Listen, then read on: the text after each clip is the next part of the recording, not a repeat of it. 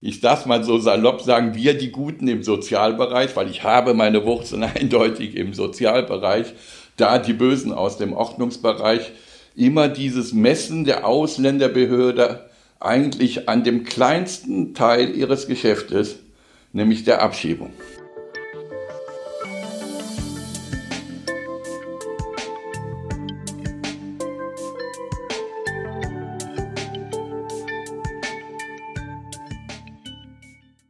Herzlich willkommen beim WZ-Podcast Unter der Oberfläche. Ich bin Anne Palker und zu Gast ist heute Hans-Jürgen Lemmer, Leiter des Ressorts Zuwanderung und Integration in Wuppertal, unter anderem zuständig für die Ausländerbehörde. Ende September übergibt er sein Amt. Später wollen wir noch über aktuelle Probleme im Haus der Integration sprechen, aber zunächst würde ich gerne wissen, was Sie in Ihren 42 Jahren im Beruf so erlebt haben. Haben Sie da besondere persönliche Erinnerungen? Ja, ich ähm, habe es ja schon mal den Kollegen gesagt. Also es ist natürlich für mich äh, als Kölner war es erstmal eine Herausforderung, überhaupt in Wuppertal anzukommen. Am Rosenmontag, meinen ersten Arbeitstag. Das ist äh, das Erlebnis der dritten Art von je, für jemanden, der aus dem Rheinland kommt, weil damals wurde bei der Stadt noch äh, einen halben Tag gearbeitet. Aber es ist viel, ich glaube, das viel vehementere ist eigentlich die Frage, äh, wo habe ich meinen Anfang genommen und wie hat es sich in all den Jahren entwickelt? Begonnen habe ich nämlich am 1.3. am Giebel, den kennen noch die wenigsten. Giebel war die letzte Notunterkunft äh, von der Stadt, wo selbst die Stadt sich gescheut hat, Stadtwohnheim zuzusagen, weil es war wirklich eine Notunterkunft, äh, an dem sehr viele Geflüchtete zu dem Zeitpunkt untergebracht waren. Äh, ich habe als einer von zwei Sozialarbeitern angefangen und war zuständig für die halbe Stadt. Das, dabei gehörte Wuppertal schon zu den ersten Städten, die überhaupt eigene Sozialarbeit für Geflüchtete angeboten hat. Damals sagte man nur nicht so schön Geflüchtete, damals sprach man noch von Asylbewerbern oder auch in der Boulevardpresse gerne von Asylanten. Wenn man diese, diese Zeitschiene mal schaut, Giebe, den Sie jetzt nicht kennengelernt haben, also ein einfaches Betonbau bis heute zum Haus der Integration ist ein weiter Bogen. Und das ist nicht nur ein Bogen ob des, des schöneren Glases, was wir an der, äh, an der Haus der Integration haben. Es liegen Welten im Arbeitsansatz dazwischen. Es hat sich eine ganze Menge in diesen 40 Jahren äh, entwickelt und äh, ich bin eigentlich sehr stolz darauf, dass ich da Teil dieser Entwicklung sein durfte. Was waren denn da so Meilensteine, die Ihnen besonders wichtig ist, die diese Entwicklung besonders stark vorangebracht haben? Also als ich hier angefangen habe, ähm, da war das in vielen Ämtern zersplittert. Zum Beispiel war, wir als Sozialarbeiter waren Teil des allgemeinen Sozialdienstes, heute besser bekannt unter Bezirkssozialdienst. ASD war noch der Vorläufer äh, von, äh, von einem gehört, war also Teil des Sozialamtes sogar, nicht Teil des Jugendamtes. Äh, die Unterbringung war beim Ordnungsamt und die, Ein äh, die Ausländerbehörde gehörte zum Einwohnermeldeamtsbereich. Also wir waren in ganz viele Teile zergliedert. Das hat sich auch noch sehr viele Jahre, Jahrzehnte gehalten, dass, äh, dass die Bereiche sehr stark in, in verschiedenste Ressorts untergebracht waren und man teilweise sogar nicht wusste, was der andere miteinander äh, gemacht hat. Deshalb war für mich so eine der ersten Entwicklungen, die es gegeben hat, als in den, äh, in den Anf Ende 80er, Anfang 90er Jahre der, äh, äh, die Verwaltung beschlossen hat, erstmal Unterbringung und äh, Betreuung und Versorgung unter ein Dach zu holen. Also sprich, die, die, für die Unterbringung das Sozialamt verantwortlich zu machen und es nicht mehr als ordnungsbehördliche Maßnahme äh, zu sehen. Äh, die natürlich dann in der Verwaltungsreform Mitte der 90er Jahre auch ihren Niederschlag fand, dass man den Stadtbetrieb Flüchtlinge äh, gegründet hat. Äh, ein Stadtbetrieb, der sich ausschließlich um Thema Flucht, Aussiedler gekümmert hat. Und zwar von allen Facetten her, von der Unterbringung bis zur Bauunterhaltung, von der, von der wirtschaftlichen Hilfe zur Betreuung. Nur der Bereich Ausländeramt war natürlich nicht Bestandteil der war ja weiterhin Teil des Einwohnermeldebereiches. Aber in solchen Schritten hat man sich dann immer etwas weiterentwickelt in Wuppertal äh, bis zum heutigen Modell, dass man im Ressort Zuwanderung und Integration tatsächlich alle Bereiche zusammengefasst hat, auch versucht mit, hat mit dem alten Denken Schluss zu machen. Ich darf mal so salopp sagen, wir die Guten im Sozialbereich, weil ich habe meine Wurzeln eindeutig im Sozialbereich, da die Bösen aus dem Ordnungsbereich, immer dieses Messen der Ausländerbehörde eigentlich an dem kleinsten Teil ihres Geschäftes, nämlich der Abschiebung. Ich mal heute schaue, ich habe jetzt bitte in keine exakte Statistik geschaut, aber wir haben im Schnitt nicht mehr als 100 Abschiebungen. Einen ganz erheblichen Teil davon auch unmittelbar aus Strafhaft. Also Täter, die zu langjährigen Haftstrafen verurteilt worden äh, sind oder wie ich als ehemaliger Sozialarbeiter sind, da sind nicht die kleinen Junkies drin, sondern da sitzen die Kilogrammhändler. Und auch als Sozialarbeiter war es nie mein Ziel, Drogenhändler äh, äh, in diesem Land hier zu integrieren oder in dieser Stadt zu integrieren. Oder da sitzen schwerste Kapitalverbrechen drin. Die, die, die dann die Möglichkeit erhalten, nach 50 Prozent der Zeit abgeschoben zu werden, also nicht zwei Drittelhaft und dann Bewährung, sondern nach 50 und dann ins Heimatland äh, zurück. Ähm, das ist aber noch nicht mal mehr im Promillbereich zu rechnen. Wir haben tagesaktuell etwa 85.000 Kunden. Wenn ich eben von 100 Abschiebungen sprach, das ist noch nicht mal Promillbereich. Ich weiß jetzt nicht, wie man unter Promille denn noch tituliert, äh, aber äh, warum wird die Ausländerbehörde genau an diesem Geschäft nur gemessen? Viel wesentlicher sind doch die anderen Teile. Und deshalb aber auch dieses Zusammengehen wichtig. Äh, äh, weil auch ein Aufenthaltstitel, oder wir sehen es gerade in der, in der Personalnot, der nicht erteilte Aufenthaltstitel behindert Integration. Weil ohne Aufenthaltstitel habe ich keine Arbeitsgenehmigung. Und Arbeit ist bitte nicht der einzige Maßstab. Es gibt noch auch andere Sachen. Es gibt Themen wie Sprache, das Zusammenleben in einer Stadt.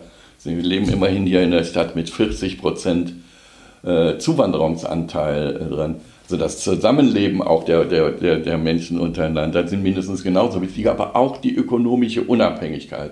Unabhängig von staatlicher Hilfe sein Leben selbst, äh, selbstbestimmt leben zu können, ist wesentlich. Und wenn wir dann nicht in der Lage sind, zeitgerecht einen solchen Aufenthaltstitel zu erteilen, dann behindert das Integration und deshalb leiden auch meine Mitarbeiter unter einer solchen Situation, wie sie teilweise heute sind.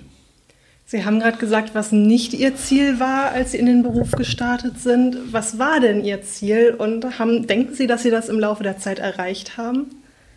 Also ich glaube, die Ziele in meinem Beruf haben sich auch immer wieder verändert, weil genauso dynamisch wie Zuwanderung ist, äh, muss man auch immer wieder schauen, wie man sich ausrichtet. Als ich äh, habe studiert äh, und habe in der Nachbarstadt in Mettmann mein Anerkennungsjahr in einem Haus äh, gemacht, das hieß Internationales Zentrum. Damals eine beispielhafte Einrichtung der Ausländerarbeit. Äh, und ich fand es, habe mich da auch zum ersten Mal mit Flüchtlingen beschäftigt.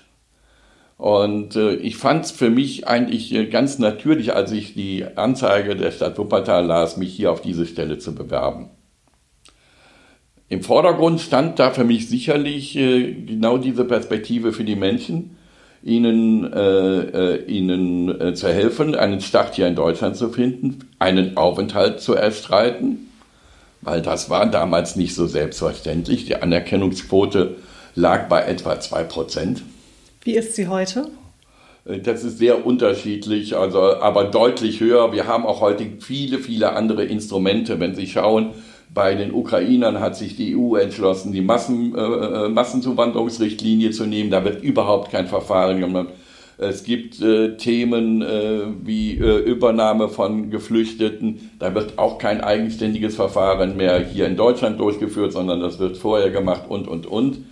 Damals gab es eigentlich im Wesentlichen nur drei Formen zu kommen. Das waren Aussiedler, also Menschen mit einer deutschen Wurzel das waren im Rahmen des politischen Asylverfahrens, also ich bin verfolgt und stelle einen entsprechenden Antrag, oder die sogenannten Kontingentflüchtlinge. Das, der Begriff kommt relativ einfach daher, dass sich die Bundesregierung die, die, äh, in den äh, Ende der 70er Jahre nach dem Putsch in Chile verpflichtet hatte, eine Gruppe, also ein Kontingent von 3000 Chilenen zu übernehmen. Daraus hat man dann vier Paragraphen gebastelt. Die Menschen hatten direkt eine unbefristete Aufenthaltserlaubnis brauchten, also auch nicht wirklich mehr ein Verfahren zu, äh, zu Deutschland. Heute ist das alles wesentlich differenzierter, deshalb kann man Anerkennungsquoten äh, äh, so auch nicht mehr so vergleichen. Und manchmal ist es natürlich auch politischer Einfluss, der Quoten verändern lässt. Also wir haben in dieser Stadt zum Beispiel eine große Community aus Syrien. Wir haben einen Ausschnitt an Menschen, die einfach als Zuwanderer in der Ausbildung gekommen sind und geblieben sind, also ohne politische Grund. Wir hatten aber auch schon unter dem äh, äh, Vater von Herrn Assad schon eine Gruppe von 500, 600 Geflüchteten. Die haben alle kein Asyl bekommen. Denen ist unterstellt worden, sie hätten wirtschaftliche Gründe, äh, nach Deutschland zu kommen, obwohl der Vater Assad kein Deut besser war als sein Sohnemann äh, äh, heute dieses äh, Land terrorisiert. Von, von Regieren möchte ich da nicht reden. Also da hat sich dann auch manchmal einfach unsere Einstellungen zu, zu Themen geändert und dadurch sind auch Anerkennungsquoten nicht wirklich äh, vereinbar. Was genau verstehen Sie denn unter Integration und wann denken Sie, ist die gelungen? Also ich habe ja eben schon mal so einen Ausschnitt gesagt. Also es gibt Facettenintegration. Ich muss in einem, ich muss in, der, in meiner neuen Heimat leben können. Ich muss kommunizieren können, also Teil einer Gemeinschaft äh, werden können. Muss aber auch meine Eigenständigkeit bewahren können. Also sprich, es geht nicht darum, der, ein besserer Deutscher zu werden, sondern seine arabisch, chinesisch, welch auch immer Wurzeln äh, behalten äh, äh, zu können. Ich muss im Beruf mich integrieren können. Ich muss ein selbstbestimmtes Leben als Teil dieser Gesellschaft führen können. Sprachkurse haben Sie ja auch eingeführt im Laufe Ihrer Laufbahn auf relativ ungewöhnliche Art und Weise damals. Ja, also äh, es ist äh, äh, tatsächlich so gewesen, wir, wir haben ja so, wir heißt die große Politik gerne Vorwürfe gemacht, die wollen ja gar kein Deutsch lernen. Dabei haben die noch nie ein Angebot gehabt. Weil in der Vergangenheit gab es Deutschkurse nur für Asylberechtigte sprich also bei den Geflüchteten für etwa 2%. Es gab Deutschkurse für Aussiedler und sonst überhaupt kein Angebot an Sprache. Das entsprach auch dem Zeitgeist, weil man sich ja sogenannte Gastarbeiter geholt hat. Was für ein Wort alleine. Man lässt seine Gäste arbeiten. So unhöflicher kann man ja schon fast gar nicht mehr sein. Aber es geht um, eigentlich ja um den Zeitbegriff. Man ging davon aus, die sind nur eine Zeit lang da. Die brauchen also kein Deutsch. Die sollen anpacken. Diese ersten professionellen Deutschkurse sind tatsächlich mit dem ersten Zuwanderungsgesetz 2005 erst eingeführt. Als wir 2002 als Ressort gegründet worden sind, hat der Stadtrat uns einen Beschluss gegeben, hat gesagt, was, welche Themen er gerne priorisieren möchte in der Integration. Da war auch das Thema Sprache dabei. Wir hatten natürlich als Stadt nie Geld. Das ist ja ein Markenzeichen fast von der Stadt aber wir haben Fantasie. Der Stadtrat hat also damals zwar null Mark in diesen Haushalt reingeschlossen, aber hat mir einen Korridor gegeben, dass wir Geld erwirtschaften können aus dem Budget, was wir insgesamt haben. Indem wir nachhaltig sparen und damit dieses Geld nachhaltig auch für die, diese Aufgabe zur Verfügung gestellt werden kann. Das haben wir geschafft. Und wir sind damals in den Sprachkursen tatsächlich neue Wege gegangen. Wir haben uns mit den Migranten Vereine zusammengetan, die sehr viele Interessenten an Sprachen hatten, gerade auch den Zugang zu Frauen sehr stark hatten. Vereine haben Räumlichkeiten gestellt und die Kinderbetreuung übernommen. Wir haben Sprachlehrer besorgt. Wir wollten zwar einen kostengünstigen Deutschkurs, weil wir wollten ja viel anbieten, aber wir wollten dabei auch einen ernstzunehmenden Deutschkurs. Deshalb waren wir uns bewusst auch Lehrer aus Fortbildungseinrichtungen geholt, weil die als Personen denn teilweise auch die Brücke gebaut haben. Wir haben Kurse maximal zweimal gefördert mit derselben Gruppe, weil es letztendlich immer wieder darum äh, dann ging, nicht eine Parallelstruktur aufzubauen, sondern überzuleiten in Regelstrukturen. Und das ist uns hervorragend gelungen mit einer hohen Treue, weil die Menschen auch eine ganz andere Treue zu ihrem Verein haben als zu einem anonymen Sprachkurs. Das war eine sehr gute Erfahrung, so dass wir 2005 tatsächlich, als dann das Gesetz kam und wir Sprachkurse äh, zur Verfügung gestellt bekommen haben, finanziert durch den Bund, den in einem Maße genutzt haben, dass äh, das Kontingent erst verdoppelt wurde und irgendwann äh, unlimited geschaltet wurde, darf ich so salopp sagen, weil das Bundesamt gar nicht mehr mit dem Nachbewilligen durchkam. Wir waren halt einfach besser aufgestellt dadurch als andere Kommunen.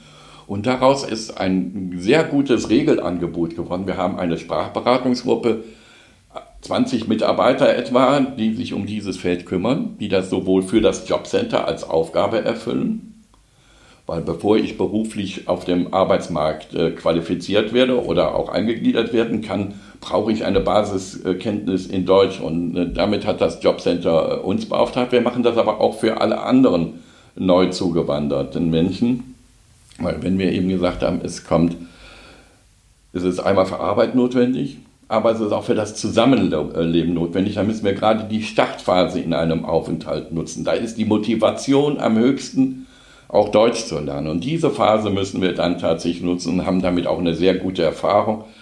Als 2005 im Rahmen der Gesetzgebung diskutiert wurde, sagen wir, äh, äh, das muss man zwangsweise machen, habe ich immer gesagt, lasse zwangsweise reinformulieren, das ist sowieso eine Geisterdiskussion. Und wir haben es die ersten ungefähr zehn Jahre noch nachverfolgt. Inzwischen ist das für uns alles so selbstverständlich geworden, dass wir gar nicht mehr so sehr dahin gucken. Wir haben in den ersten zehn Jahren genau eine Handvoll, das meine ich jetzt wörtlich, an Fällen gehabt, wo wir eine zweite Beratung notwendig machen, hatten, wo wir dann etwas verdeutlichen mussten, wie wichtig Deutsch ist. Aber eigentlich äh, dieselbe Erfahrung, die wir am Anfang des Ressorts gemacht haben, wir kriegen die Tür eingelaufen mit einem solchen Angebot.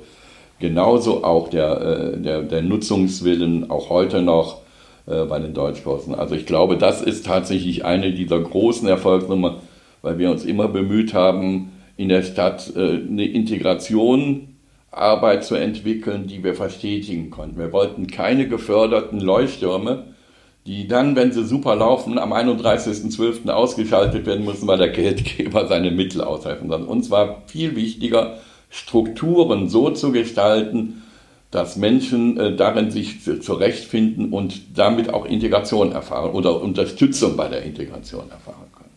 Solche Erfolgsgeschichten sieht man ja wahrscheinlich nicht nur auf struktureller Ebene, sondern viel, viel stärker auch noch auf der persönlichen Ebene, bei den Menschen, die es wirklich betrifft, oder? Hm. Ja, nun ist es ist, ist immer wieder toll, Menschen zu begegnen, die ich äh, kennengelernt habe oder ihre Eltern kennengelernt habe äh, äh, in meinen beruflichen Anfängen.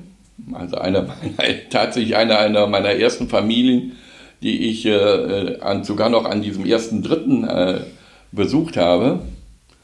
Ähm, da habe ich heute äh, eine Mitarbeiterin, die bei mir im Ressort arbeitet. Ähm, es ist aber auch diese kleinen Erlebnisse, äh, wenn man in der Stadt rumgeht und ich, ich gehe auch in meiner Freizeit häufiger hier in Wuppertal, obwohl ich in Hahn wohne, ähm, und man begegnet Menschen und man bleibt, die halten einen an und erzählen, was aus ihnen geworden ist. Dass aus dem ehemaligen äh, Sonderschüler aus äh, Natrat äh, inzwischen ein, äh, ein Professor in Bochum geworden ist. Sind teilweise wirklich spannende Karrieren und, und da geht es auch nicht immer nur um die, die, die Superabschlüsse, sondern auch die Leute, die sich mühsam hier einen Hauptschulabschluss erkämpft haben und äh, inzwischen als äh, 30 Jahre als CNC-Dreher erfolgreich äh, äh, arbeitet. Also es gibt so viele große und kleine Stories. Oder zuletzt meine, ich habe es ja gesagt, ich bin viermal geimpft, meine letzte Spritze bekam ich von einem syrischen Arzt gesetzt, der 2015 im Rahmen der Flucht gekommen ist. Die Arzthelferin hatte eritreische Wurzeln äh, und deren Eltern äh, sind Anfang der 80er Jahre nach Wuppertal gekommen das sind einfach auch tolle Erfahrungen zu sehen, wie sehr Menschen, die hier zugewandert sind, so selbstverständlich diese Stadt bereichern. Weil das ist auch, glaube ich, eine der, äh, als Kölner, der sein Herz zum großen Teil inzwischen in Wuppertal hat, weil ich, ich sehr anerkennend dieser Stadt sagen muss. Ich habe äh, also äh, eine Unterstützung, weil Integration macht man nicht mit einem Amt. Das macht auch nicht ein Amtsleiter oder ein, ein Integrationsbeauftragter, sondern da braucht man ganz viele Menschen für. Und diese Unterstützung hier im Tal in einer, in einer Kontinuität und in einer Breite ist wirklich beispielhaft. Wenn man sieht, dass wir seit 2015 ungefähr 18.000 Geflüchtete aufgenommen haben in dieser Stadt, sind 5% unserer Bevölkerung, wie selbstverständlich ein großer Teil von denen inzwischen Teil unserer Stadtgesellschaft ist, in allen Belangen, dann finde ich das mehr als beispielhaft. Eine große strukturelle Entwicklung war das Haus der Integration. Das wurde 2018 eröffnet und als Vorbild auch für andere Städte mhm. bezeichnet, gerade wegen dieser engen Zusammenarbeit. Das steht aber auch in der Kritik. Können Sie da noch mal ein bisschen erzählen, wo genau da die Probleme gerade auch liegen? Lassen wir jetzt mal das Positive sagen, äh, was wir ja als Ressort angefangen haben. Und wir hatten all die Jahre schon eine sehr, sehr gute Zusammenarbeit mit dem Jobcenter. Ich habe das Themenfeld Sprache bitte nur als ein Beispiel äh, äh, genannt. Plötzlich kamen ja mit den Flüchtlingen 2015 zum ersten Mal Anerkennungen als Masse ich habe es ja vorher gesagt, 2%. Bei den, bei den syrischen und irakischen äh, Kriegsflüchtlingen war es doch nur die Frage, welche Entscheidung bekommen sie denn? Bekommen sie großes Asyl, kleines Asyl oder äh, bekommen sie subsidiären Schutz? Es war eigentlich immer klar, sie kommen danach in einen Aufenthaltstitel und damit in die Leistung des Jobcenters. Das war dann für uns auch die Überlegung zu sagen, warum sollen wir nicht unsere, unsere wirklich sehr gute Zusammenarbeit noch vertiefen äh, uns an einem Platz im Haus der Integration treffen und damit sich äh, wir, dass sich äh, nicht die Menschen immer äh, von A nach B und nach C gehen müssen, nicht immer wieder neue Wege suchen müssen, sondern dass wir uns um die Leute drehen, nicht die Leute um uns, dass wir auch viel besser zusammenarbeiten können, dass die Ideen, die wir brauchen, weil das waren ja zum ersten Mal auch wirklich große eine große Gruppe an Menschen, äh, die wir da auf einmal äh, als, als Herausforderung für die Integration bekommen. Wir haben ja vorher über ein paar hundert vielleicht mal geredet. Ja, wir hatten auch in dieser Stadt die ein oder andere Erlebnisse, wo wir ein paar tausend Flüchtlinge hatten, aber nachhaltig, direkt zum Bleiben in dieser Größenordnung war 2015 äh, tatsächlich eine echte Herausforderung. Deshalb an einem Platz treffen und am besten schon morgens beim Frühstückskaffee in derselben Kaffeeküche die Ideen weiterzuentwickeln. Die guten Ideen kommen nie in Sitzungen. Die kommen immer am Rande oder an tatsächlich in, in solchen Situationen die guten Ideen entwickeln, wie wir gemeinsam vorgehen oder so wie es heute ist. Äh, Jobcenter äh, äh, möchte eine Gruppenberatung machen und wie selbstverständlich werden wir dazu gebeten, um das von unserer Flanke aus zu ergänzen.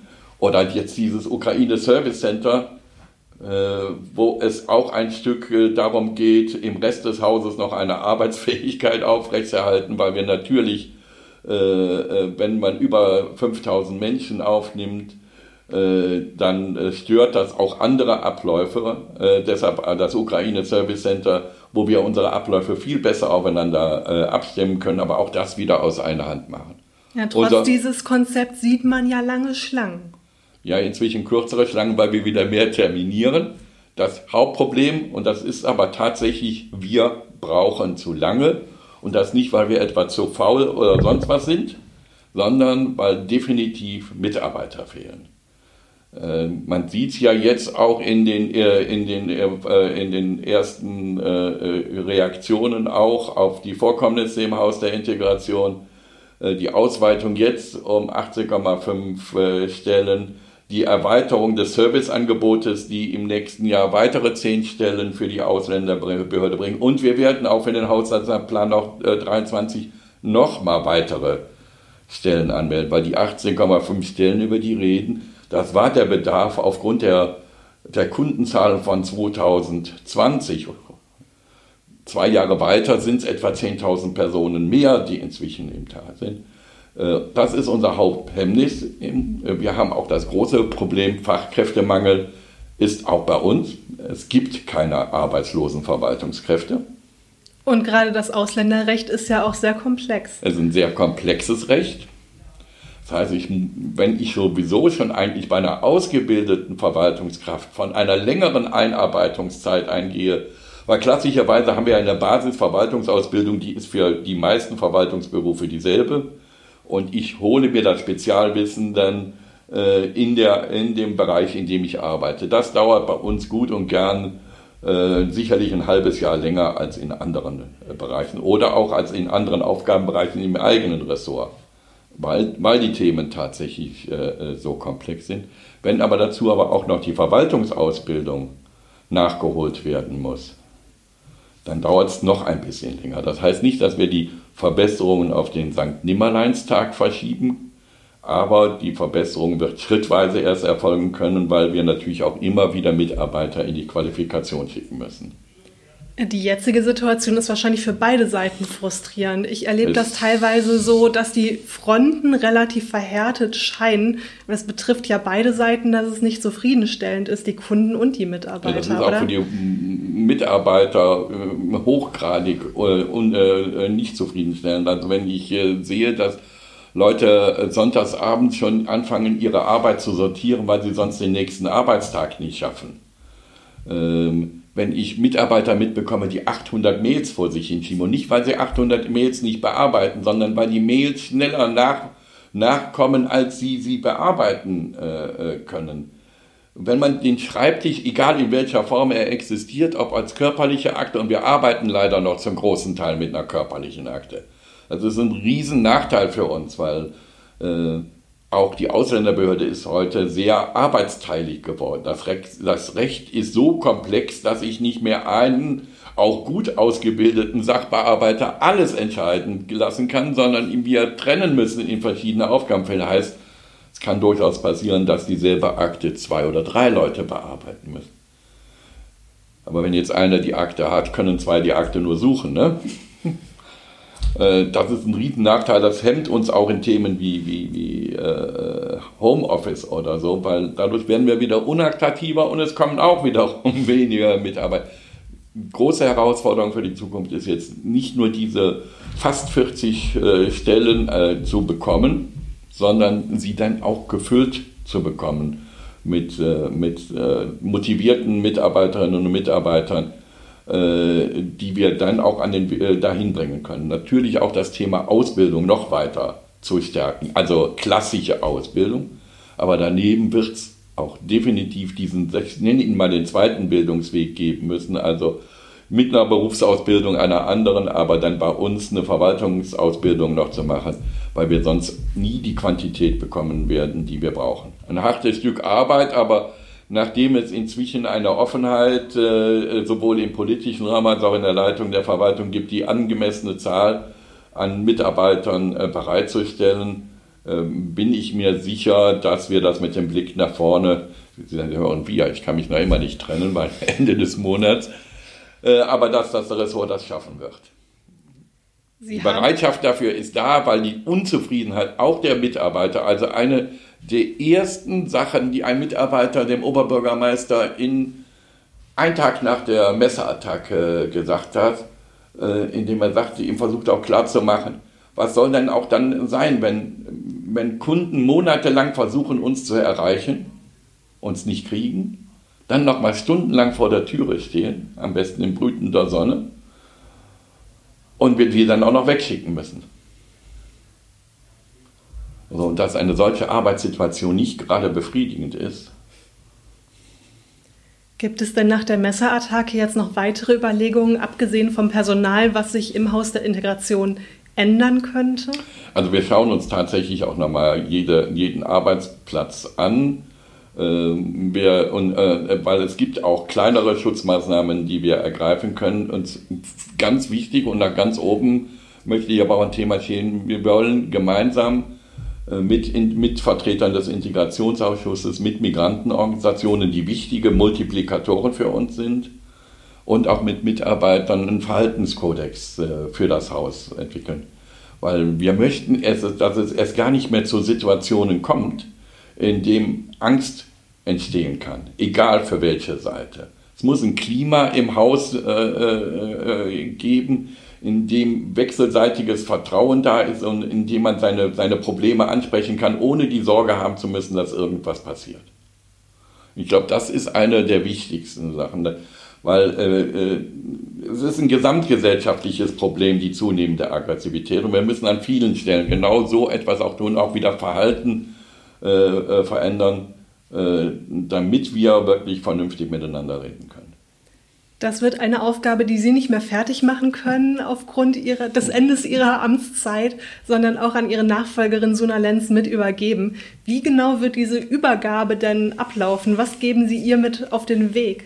Also ich binde sie ja jetzt schon mit ein. Also äh, ich kann ja jetzt äh, wenige Tage quasi äh, äh, vor Ende kann ich ja nicht äh, noch Sachen äh, entscheiden. Ich kann die schon entscheiden, aber ich will nicht alleine Sachen entscheiden, die sie morgen umsetzen muss. Also binde ich sie äh, soweit das immer geht, auch vorne mit ein. Es gibt manchmal Entscheidungen, müssen sofort fällen, dann kann sie aber, glaube ich, auch in Vertrauen darauf, dass ich auch schaue, dass die auch umsetzbar äh, äh sind.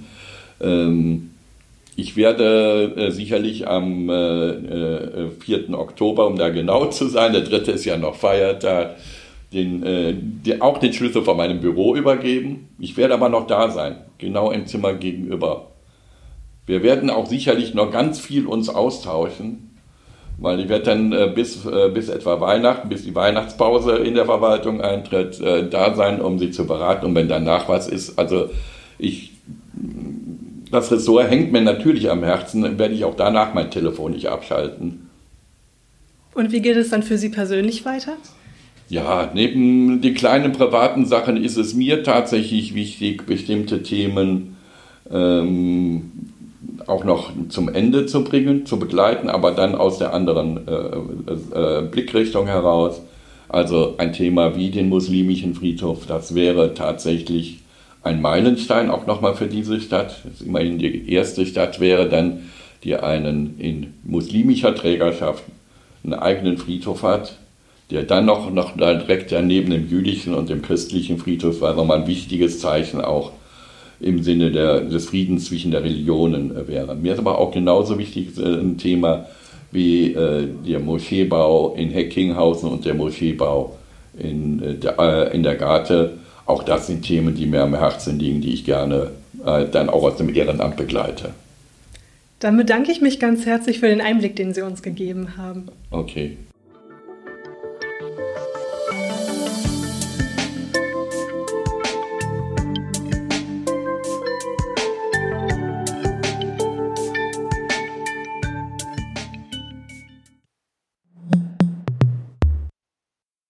Ein Podcast der WZ.